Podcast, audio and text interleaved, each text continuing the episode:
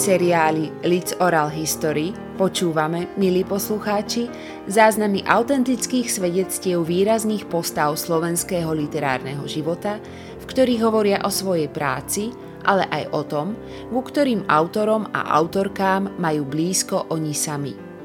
Literárnej historičke Andrej Bokníkovej je podľa jej vlastných slov blízka tvorba básnikov Trnavskej skupiny, špeciálne Jana Stacha.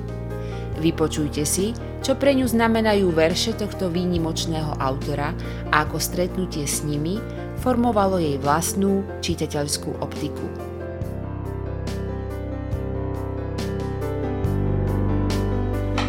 Asi každý má takého svojho básnika, alebo poetku, alebo svoje obľúbené básne, od čoho sa utvára potom aj to, ako vníma literatúru alebo aké pojmy používa. Tak cel, celkové moja, moja taká predstava poezie sa odvíjala práve od Stachovej poezie, čo je veľmi zvláštne, pretože práve tento básnik bol asi najčastejšie spájaný s tým pojmom nezrozumiteľnosť poézie.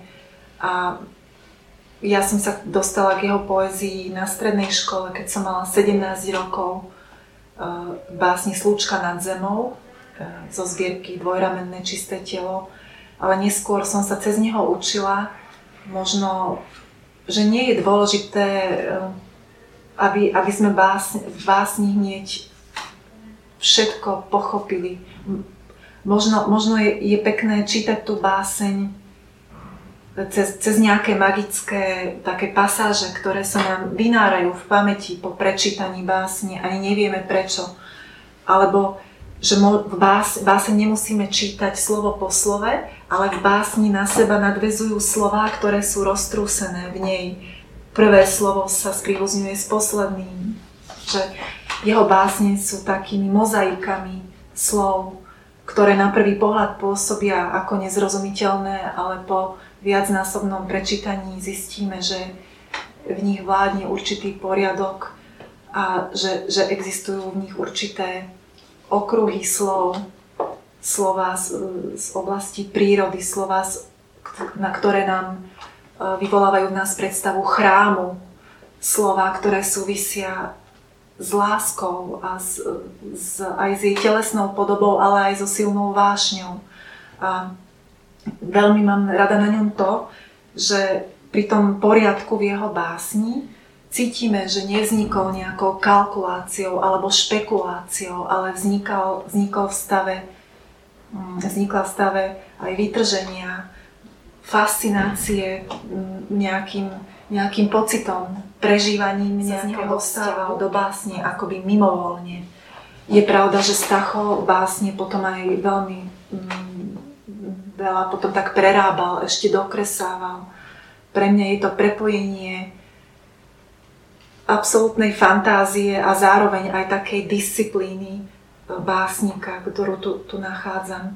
A mala som to šťastie, že keď som ukončila vysokú školu, to bolo aj na prelome rokov 1991 a 1992, tak som sa s ním aj osobne stretávala vlastne v tom čase žil u, u príbuzných v Trnave.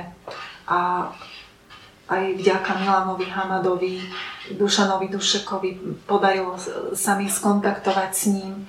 Pamätám si dokonca, že sme ho hľadali, že v Trnave sme ho nemohli nájsť potom cez, cez policajtov, nejako sme sa dopátrali k adrese jeho, jeho príbuzných.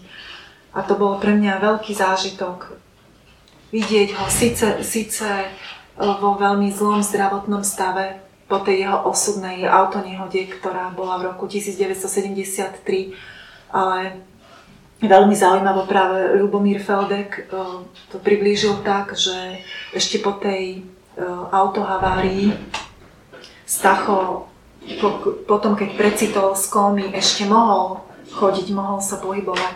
Ale potom v 74.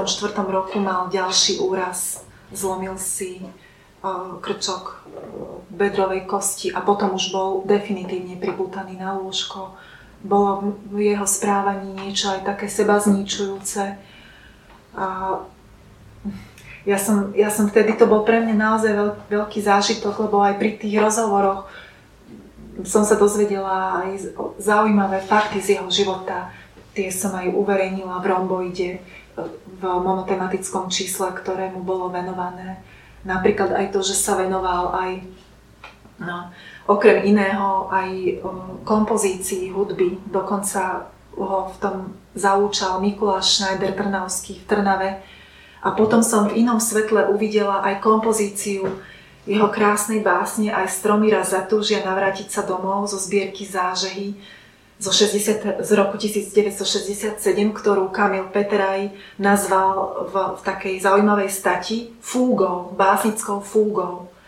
Tak čo, čo mi akoby potvrdilo, že jeho nejaký sklon komponovať uh, tie básne aj cez nejaké e, cítenie hudby. Okrem toho, že má, má v básniach roztrúsené aj motívy hudby. Napríklad hroby v stopách za cis duru. Hrob ako, nie, ako niečo konečné a cis dur ako posledná v sérii stupníc. Že on, on vlastne vnášal aj také poznanie hudobné, aj teoretické poznanie hudby do tých básní, čiže inak vnímajú básne čitatelia, ktorí nemajú hudobné vzdelanie, inak ho vnímajú. Zas ďalšia dimenzia, ďalší rozmer sa odkryje čitateľom, ktorí majú, majú aj e, teoretické vzdelanie v oblasti hudby. Takže Kamil Peter aj to celkom presne vystihol. E, vychádzal z toho, že aj vo fúge e, máme kontrapunkty, nejaké akoby protirečivé hlasy, tak takisto aj v tej, v tej básni ona je skomponovaná ako akoby výpoveď viacerých hlasov duše a niektoré z tých, jeden z tých hlasov, ktorý dáva akoby také znepokojujúce otázky, tak, tak ten je uh, umiestnený, vyznačený graficky zátvorkami, tak akoby aj v tej básni fungoval taký protihlas svedomia. Takže to bolo pre mňa zaujímavé, keď som sa s ním rozprávala. A takisto aj viaceré situácie z jeho života, alebo aj to som si všimla, že dokonca aj v tom, v tom ťažkom rozpoložení po tom úraze vždy musel mať poriadok na stole, aj keď išiel písať. Že, že vlastne pri orálnej histórii napríklad je zaujímavé aj to, keď básnici priblížia nielen fakty zo života, ale aj spôsob, akým písali, dozvedáme sa o procese písania, Jan Smrek sa zmienuje často vo, v tej knihe Poezie moja láska, že písal básne priamo v atmosfére kaviarní a viech. Čiže jemu neprekážal ruch, naopak e, veľmi často čerpal podnety na napísanie básni z toho, čo momentálne uvidel. Vtedy sa spustila aj jeho, jeho obrazotvornosť. Aj keď je treba povedať, že aj tie e, tieto svedectvá treba brať ako autoštilizáciu, nie ako výraz faktu. To je veľmi známe, samozrejme aj ako to výborne sformuloval Roman Jakobson. Pravda a výmysel je aj, aj v literatúre, ale aj v denníkových svedectvách a tak.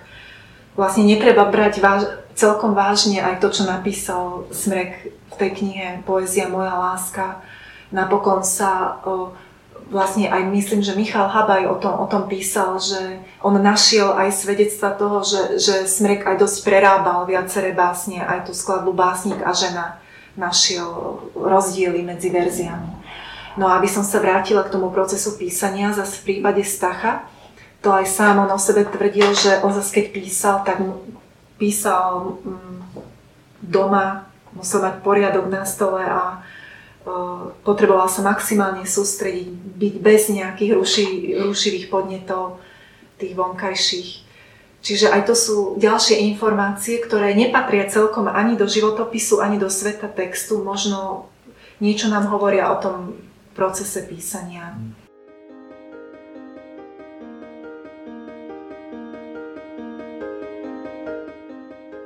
Počúvali ste ďalší diel zo série podcastov Leeds Oral History.